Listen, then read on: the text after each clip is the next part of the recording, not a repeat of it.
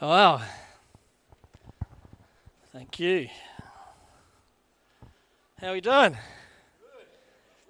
I wasn't here last week.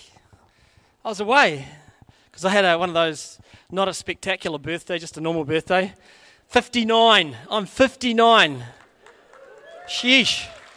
But I, was in Tekapo last weekend with um, Cass' family because her sister has a birthday at the same time, and I was sort of just having a weekend with the family, which is all right, but we missed church. And so on Sunday morning, this is what I was doing last week. We went and found a hill to toboggan on, and it was under the trees, so it was still icy from the frost in the morning. And so my nieces are busy trying to toboggan down this thing, and I thought, I'm going to get some velocity on this thing. So I grabbed the plastic bag with the pillow, and I, I, took a running, run up, run up, run up, and I dived to the slope thinking this is going to be amazing. They're going to think I'm the most amazing uncle in the whole wide world. But somehow the plastic gripped on the ice, and I head planted into the ice. And so head comes up, I rattled my brain, I had blood all these ice cuts on me, and I was like, oh, that didn't really work, did it? So after that, I just behaved like a responsible 59 year old. But I listened to the service during the week, and I got FOMO. I was like, man, I, I missed last week. And it's good when your pastor actually likes church. I love church. I love our church. I love it. And so getting FOMO is a good uh, indication that I actually like being here and I like being with you guys. I like doing life with you guys.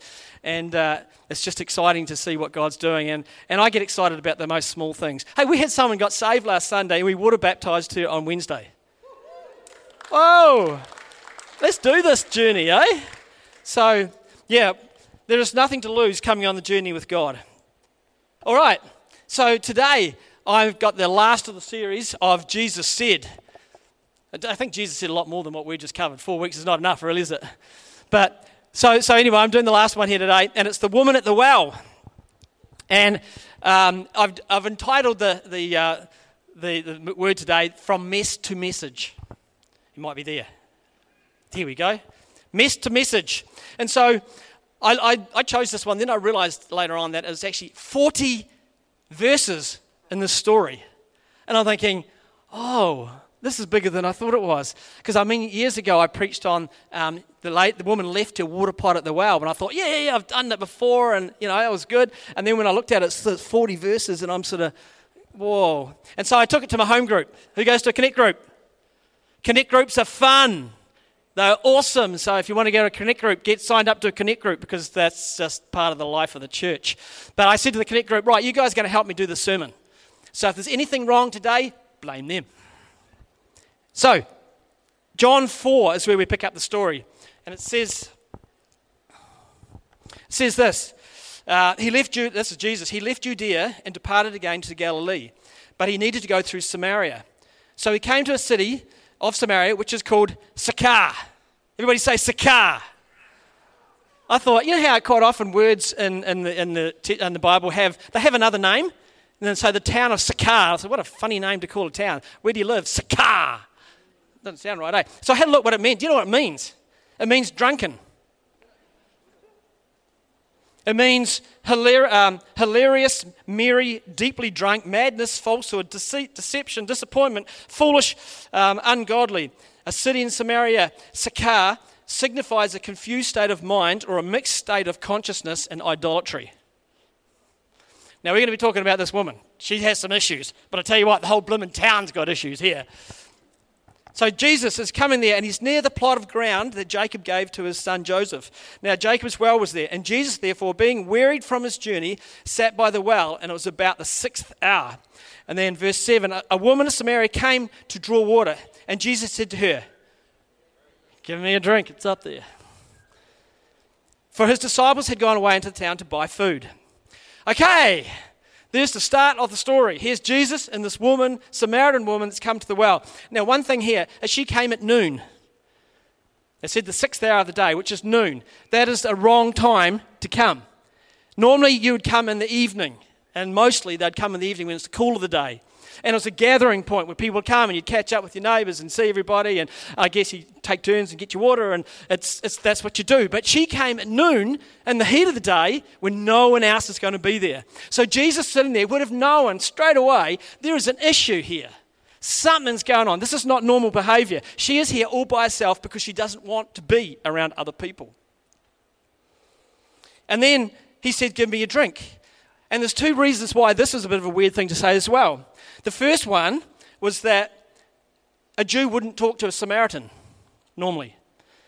Um, they had, they had a, a falling out. It's like the Samaritans were a mixed race, they were Jew and Gentile. And, uh, apparently, according to the commentary, it's like there's like um, dis- there was dispute about um, uh, genealogy. You know, where do you come from? Where's your tribe? And all that sort of stuff there. And so they were sort of written off. And so actually, the, it says that they had a long standing, deep seated hatred for each other. So here's Jesus going to talk to this woman at the well. So that was one thing. And she'll say it in a second. The other thing uh, is that it was not proper for any man, especially a rabbi, to be talking to a, a woman by himself. And so, two reasons why this is a bit of an odd situation. But it says there in verse 9 that the Samaritan woman said to him, um, How come you're a Jew and I a Samaritan woman? How can you speak to me, uh, ask me for a drink? And Jesus answered her and said, If you knew the gift of God and who it was that asked you for a drink, you would have asked him, and he would have given you living water. Now she's a little confused. She's like, What, did you just say? What's living water? I never heard of it. And so Jesus carries on. He said, Everyone who drinks this water will be thirsty again, but whoever drinks the water that I give them will never thirst. Indeed, the water that I give him will become in them a spring or a fountain of water welling up to eternal life. In, this, in these 40 verses, Jesus goes all over the place. And it's like there's probably 40 sermons in these 40 verses, but, but we'll keep on task here. She still doesn't quite grasp the concept, but something is happening within her. It's sometimes in our mental capacity, we can't quite figure out what's going on, but something in our spirit is reacting or responding. Say responding sounds better, doesn't it? Something in her is responding. The words weren't, she wasn't quite making sense of what he was saying, but something in her spirit was responding. Who's had that in your spirit where you've responded? I know what it's like to respond. We were in the prayer meeting just before we came here, and a couple of the guys put their hands on me and prayed for me, which is always fantastic. Thanks, guys. But when, when the anointing comes, my, my, my legs start tremoring. That happened this morning, and I'm thinking, hey, God, this is good. And I looked around. I thought they still had their hands on me. I looked around, and their hands weren't even near me. And I'm like, whoa, this is what's happening here. I'm not sure where it's going, but it's, this is pretty good. So, what is the living water? that Jesus is talking about? Any idea? Come on, home group. Ah, top of the class. Got chocolates? Give them to those three people there. It's the Holy Spirit. It's, and, and, and Jesus said in the scriptures here, it's like a fountain of, uh, of living water springing to everlasting life. It's like a fountain. Kath was saying at Connect Groups, this is my Connect Group thing, they're all having participating in this lot. It's a fountain. She said when she received the Holy Spirit, something oh, it was like a fountain. It was like, whoa, something's happening here. It's, it's happening within me. I can feel it in me. I know when I was growing up, we had this um, creek at the back of our house, and it was just a slow moving creek. And we used to take the make rafts and go on that, and kayaks, and used to chase ducks and eeling and all that sort of stuff. Anyway, but we'd go on that there. But there's one part of the creek where it bulged to be quite a big, quite a wide part. And the thing that was there was there was a spring, and it was a big spring. And you could see it was just a very placid creek, but this one point you see this bubbling. It would, you know, it was bubbling to the surface. And as kids, you know, we'd be um, rafting across there. We had rafts those days. We'd be rafting across it, and we never dared fall off in the middle of the spring because you get over it and you look down on it and it's crystal clear and it's, it's pure and you look down and it just it goes bluer and bluer and bluer as you look deeper and deeper and deeper and the water's just bubbling out there and then you can see this black hole way down there and it's like man I said we're not falling out here because that's where the biggest eels live and we're not going to fall out there but there was something about that drew you in. It's like a spring of living water. This water was the freshness of the creek. The rest of the creek was rather dirty, but here was this beautiful, fresh water. I live by Lake Ellesmere. It's just not like that. It's green and has duck itch, you know. And my own experience, when I, at 19, I, I, encountered God and I gave my life to God, and I had the same thing, something springing up within me. It was like I'm a different person. I was like, my chest is just about breaking, bursting, because it's like, what's happening? I knew something happened. I met Jesus, and something was springing up. So this woman is experiencing something. And how to experience that? It's like where is the experience? Like initially, it might be uh, a, an experience of something you're feeling, something that's like overwhelming. It's like, wow, this is fantastic. What's going on? There's something new in me. But the thing, the evidence of the Holy Spirit being in you is the fruit of the spirits, or the fruit of the Spirit. Whether it's love, joy, peace, patience, kindness, goodness, gentleness, faithfulness, self control, we can probably carry on. I haven't got them up there. Don't worry. He said, he didn't put them up. He didn't put them up. And I didn't put them up. And it's like the fruit of the Spirit when Jesus is in you. You know, when this woman is meeting something that she's getting, she's going to get filled with the Holy Spirit right now. What's happening as they're talking? She didn't know there was living water. She didn't know that she needed it. But now she knows she wants it. And she's being drawn into this conversation. She still hasn't quite comprehended what's going on. And she said, Give me this water that I might not thirst. You know, if you're looking for something, maybe you need this. Maybe you need this. I was with a guy this week who's in severe anxiety and can't do anything, and helping them out on a farm situation. And it's like, you need this, you need this, you need this, you need rivers of living water in your life. And then Jesus changes tact. This is a really good, but Jesus is funny how he does this. He says, Okay, give me this water. And she's like, Okay, give it to me now. And he says, Okay, go and get your husband. Oops. And the woman answered and says, I have no husband. And what did Jesus say? I love the way that he worded this. He says, You have well said. Like he could have says, Ah, oh, rubbish, you're telling porkies. Come on. Get real. Come on. He says, You have said well, I have no husband, for you have had five husbands, and the one whom you have now is not your husband, and that you spoke truly. I mean, I wish I could speak with that grace. She, she's, he said it, he, he pinned her down and exactly what needed to be pinned down, but he said it in a way that was so loving and so gentle and so gracious and so invitational. She wasn't like, oh, no, I don't like you now. You just called me a sinner. You just called me horrible. Jesus is so gentle with her. And then the penny drops for her. And, the woman, and, and she says, Sir, in verse 19, the woman said, I can see that you're a prophet. She finally gets it. There's something about Jesus that is, okay, you're a prophet. And she says, Our ancestors worshipped on this mountain, but you Jews claim that the place of worship is in Jerusalem. And then Jesus said, and he takes another turn. He keeps ducking and diving all over the place in this here. He says, You will neither worship on this mountain nor in Jerusalem. And now we're going to get back to what Dre was talking about last week, where he started bringing down the walls. It was like, don't think like that anymore. I'm going to change something up here. Because he just, she didn't know he's Jesus and he's God and he can change the rules because that's what he can do. And so, what he's saying here is this it's not where you worship that's important, it's from where worship comes that's important. It's from where you worship. And so you might say, I'm going to come to church and we're going to do worship. Well, if that is what your expectation is, sorry, you're going to be disappointed because worship is not coming here to do worship. Worship comes from here, wherever you are. My worship is in my tractor. My worship is with my headphones on on the motorbike with my dog sitting on the back. That's where my worship happens. When I come to church, my worship just comes out corporatively with, that was a hard word to say, with all you guys. And we, we do it together, and combined worship brings a presence and an atmosphere of the Holy Spirit because, you know, we, we, we've got one accord, we're one, one, uh, one, we're just a coming together and we worship. I can worship on the mountain for sure, I can worship in the temple, but my worship comes wherever I am. And so wherever we go, we bring worship.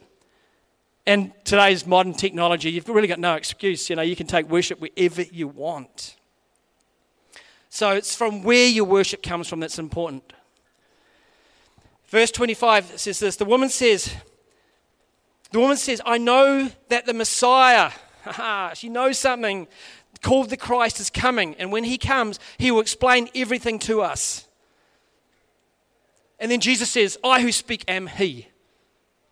It's like somebody saying, Oh, I hear this church has got a, a pastor that's a farmer. Yeah, uh, that's me. I'm, I'm a farmer. It's like, Did you not know that? I look like a farmer, don't I?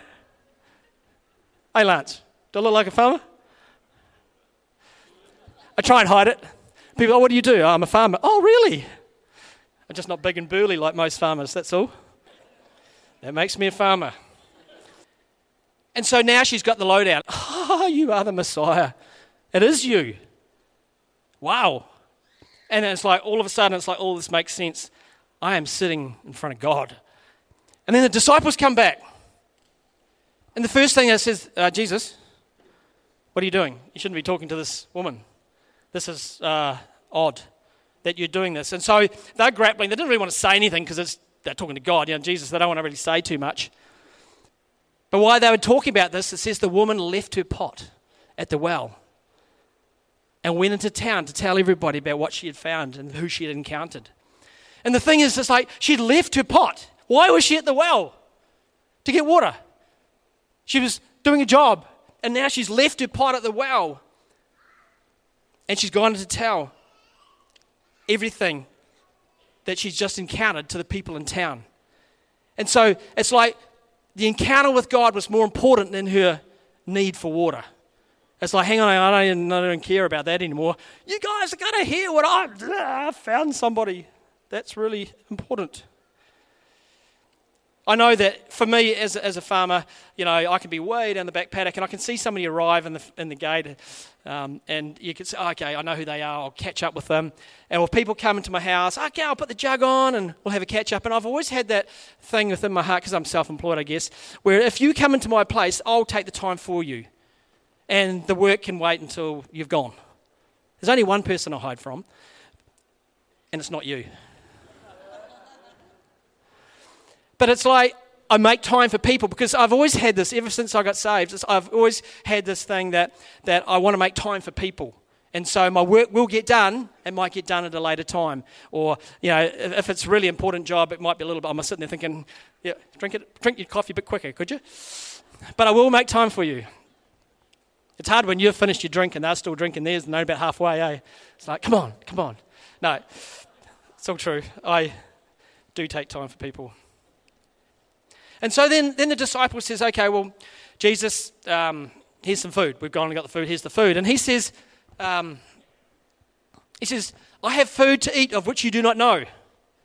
And they're like, we've just gone into town. We've just got this food. We did all this effort. And now you're saying that someone else has come and fed you? But what he was saying is that my food, in verse 34, my food is to do the will of God. And they're trying to grapple with what do you mean? Have you, eaten something or not eaten something? What, what, are we, what are we doing here? We're not, we're not figuring this out here. And so I know that when I'm at church, I actually don't think about Sunday's roast or the braai or the barbecue that's after church. I actually don't think about food at church. Actually, we have morning tea at the back here after church. And very rarely do I eat anything.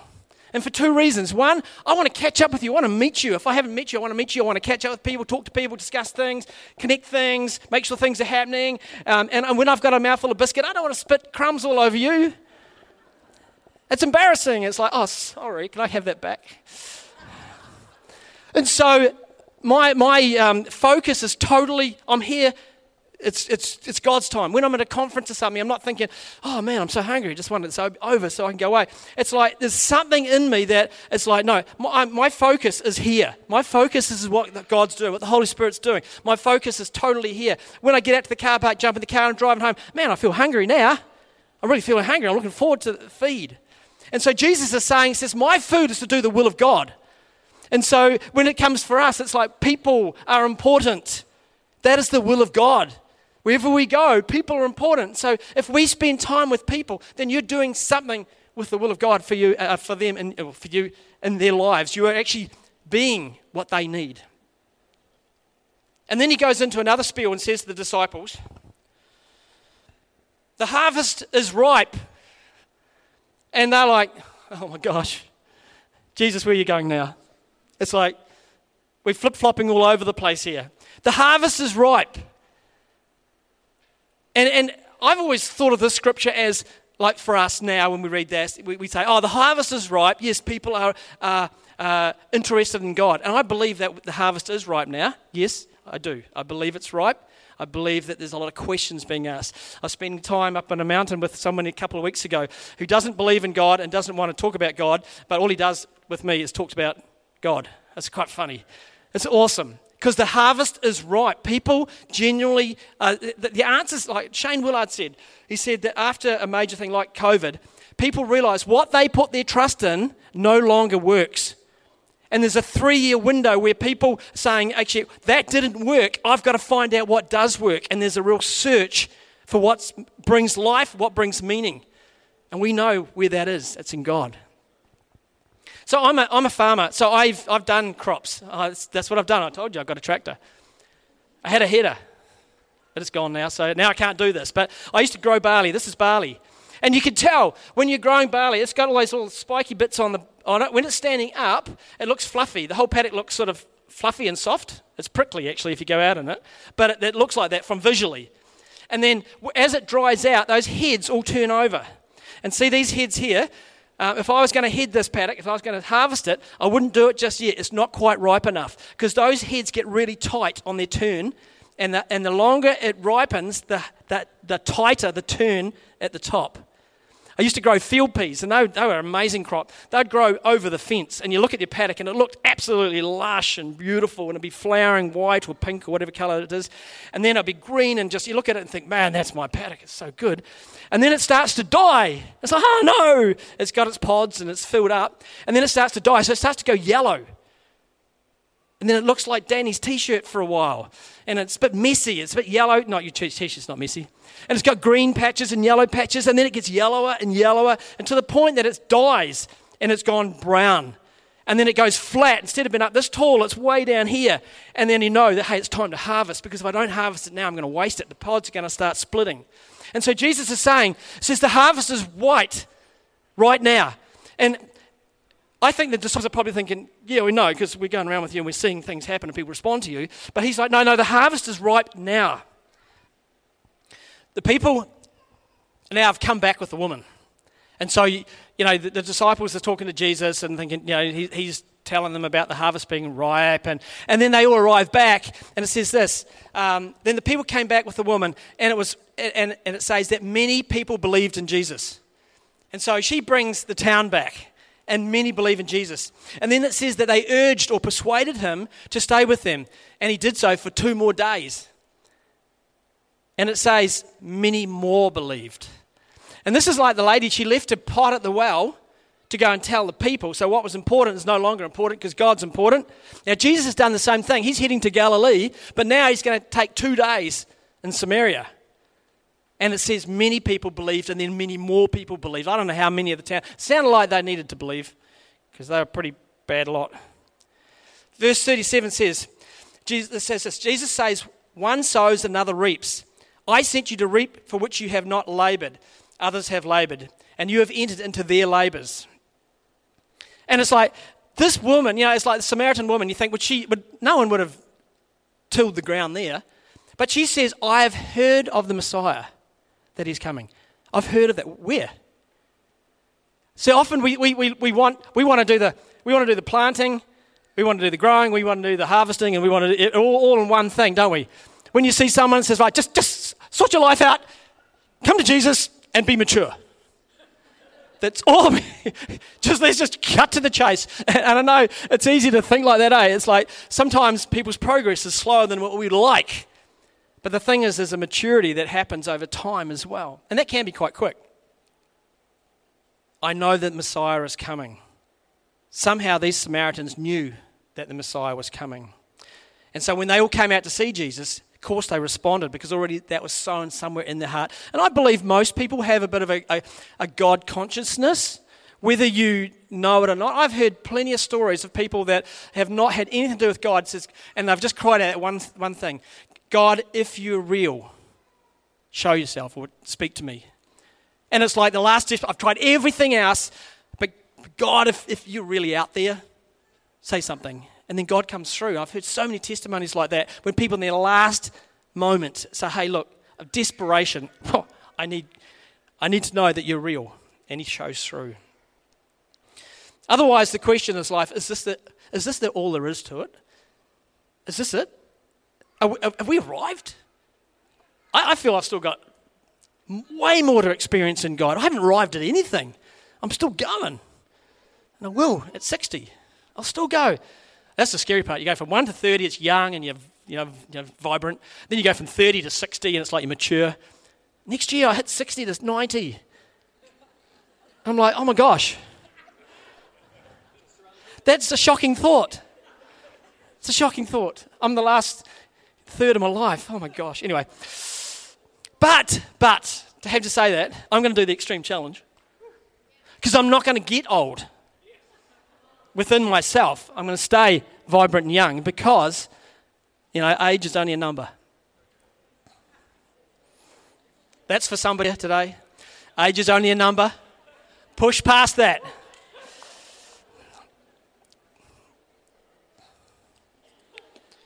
And then they said to the woman, it's all the town people. Now we believe, not because of what you've said, for we ourselves have heard him, and we know that this is indeed the Christ, the Savior of the world.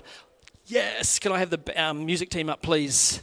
So I'm just going to, in summarize, I'm going to land this thing. That's 40, 40 verses that I've just covered. It says, the two, two points I want to point out is the woman left her water pot at the well. People are more important than our job, than our to do list to do what I want. People are more important. And this woman got a hold of that and said, I've got to go and tell people. I've just met this amazing man and I've got to go and tell people. So she goes away. Jesus demonstrated in the story. I've never seen this before, but he, he, took, he spent two more days. He was going to Galilee. He was just passing through, it says. Um, he was passing through Samaria. But he decided when they said, Hey, can you stay? He says, Yeah, I can stay because people are more important than our agenda or what we want to do. And the second thing that I want to really talk about that was this. This is now. This woman, in one conversation, went from a mess to a message. In one conversation. She, she's a woman that was hiding. She was sneaking down to the well at midday when no one else is there, getting a water and going back to her home, keeping out of sight. Not really wanting to be around people because they would criticize she's a black widow, all her husbands die or leave or whatever they do. I don't, doesn't say what happens to them all. But it's a lot of husbands in anybody's husband list. One husband's enough. If you have to, because one dies, then you can have another husband. But anyway, I've just dug myself in a hole. I'm so good at doing that. I sometimes say to God, God, why do you do that to me? Why am I made like this? Ask Kath. Kath's like, oh my gosh. Okay, I'm trying to be serious. This woman's hiding. She didn't want to see people. Shame. She, she, she's, she's been a disaster relationally. And she's feeling that and she just wants to keep to herself and keep away from people. And then one conversation with Jesus, she completely flips it around. She's off to town, and what she's saying, hey, hey guys, you need to come and listen. I have met somebody that knows all about me, knows all about my different marriages, knows well, I'm, how I'm living now. And so instead of hiding what she was trying to hide and, and just literally a couple hours earlier, she is now saying, hey, this is my testimony. You know, I've had this rough life, but I've just had an encounter with God. You guys need to come. And so the shame had gone, and now she's free because she's let the shame go out. It's like having skeletons in your closet. It's like sometimes we think, oh, I'm just going to hide that stuff. Going to hide it. Going to hide it. Sometimes the closet gets too full, and you know you're having to having to push a wee bone back in and just keep it shut. And we were talking, ministering to a person um, a while back, who had some significant skeletons in the closet. And it's like, bro, you need to get these out Because freedom comes when it's out. It's like you don't want to be prime minister and then find out that people find out that you're a pedophile. It's like, get it out, you'll never be prime minister anyway. But at least you'll be free from being a prime minister. Who'd want that job? And so, so here's this woman, uh, this, this person that we were talking to. They had so many skeletons, and I'm like, I know where your freedom is. Your freedom is, is opening the cupboard and pull them all out and get it out there. That's where your freedom is. But this person's like, no, no, that door, and I'm going to lock it. And then I'm going to grab the couch, put it against it. What else? A couple of chairs, prop them up, put the TV beside it. So nobody can get into the closet. And you know what? You don't get free. You don't get free. You know what gets you free is when you open the door and you pull it all out and say, This is my life. It's a mess. You know, Paul was like that, wasn't he? He'd been killing Christians, persecuting them. And then it's like, I did that once. Now, what was your mess becomes your message. And we try and hide what our mess was because we're a bit shameful or embarrassed about it. But when we get it out into the open and there's a freedom there, it becomes your message. Hey, I was like that. I was like that. That was me. But now I'm free of that. My brother was a classic example. You know, just his life was so messed up with um, adulterous relationships. And he was so bound up, and I saw my brother die on the inside, and, and it was, I, I didn't know what was going on. But when he responded to God and he put that out there, he got free. 100% free. Then he would talk to other men that were struggling in relationships and doing things they shouldn't be doing because he was free. And the devil wants us to believe that we're free if we keep the closet shut. But the Holy Spirit wants to open it up because then the power of that thing's gone. There's no more power, it's gone. I, like the song. Josh Wilson is a, uh, a Christian singer. He's got a song where the chorus is, That was then, this is now. It's not appropriate to play it right now, it doesn't go with the end of the service, but Go home and listen to it. That was then, this is now. This lady was like, that was me a couple of hours ago, this is me now. She got free. Can we stand, please?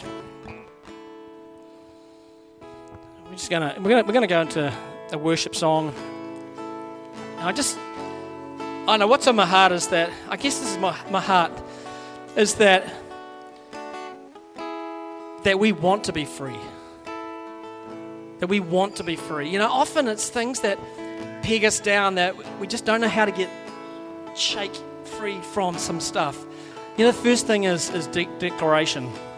Is saying, hey, I've got an issue, I've got a problem, I've got this in my life. And God just wants to bring freedom. God doesn't want to be condemning. Jesus did it beautifully with her. Yeah, I know, you've had five husbands. You correctly answered. It's like he did it so beautifully. I guess that's our heart, is that we want to journey with you. We all screw up, we all make a mess, but it doesn't mean that we have to live in shame. Thank you, Father. Lord, we just thank you. Father, that this story is just an amazing story of a woman who found her salvation in you, Lord God. She found her acceptance, her belonging, and her life in you, Lord Jesus. And that wasn't enough. She had to share it with the whole town. I pray, Lord God, that we'd be people that want to do the same thing, get free so we can free others. We thank you for that in Jesus' name. If you want to respond this morning as we're just singing the song, we'd love to pray with you. But uh, don't let an opportunity go past when God's speaking to your heart and you not respond. You just need to respond if you'd like to. We would love to pray with you. Thanks, Willie.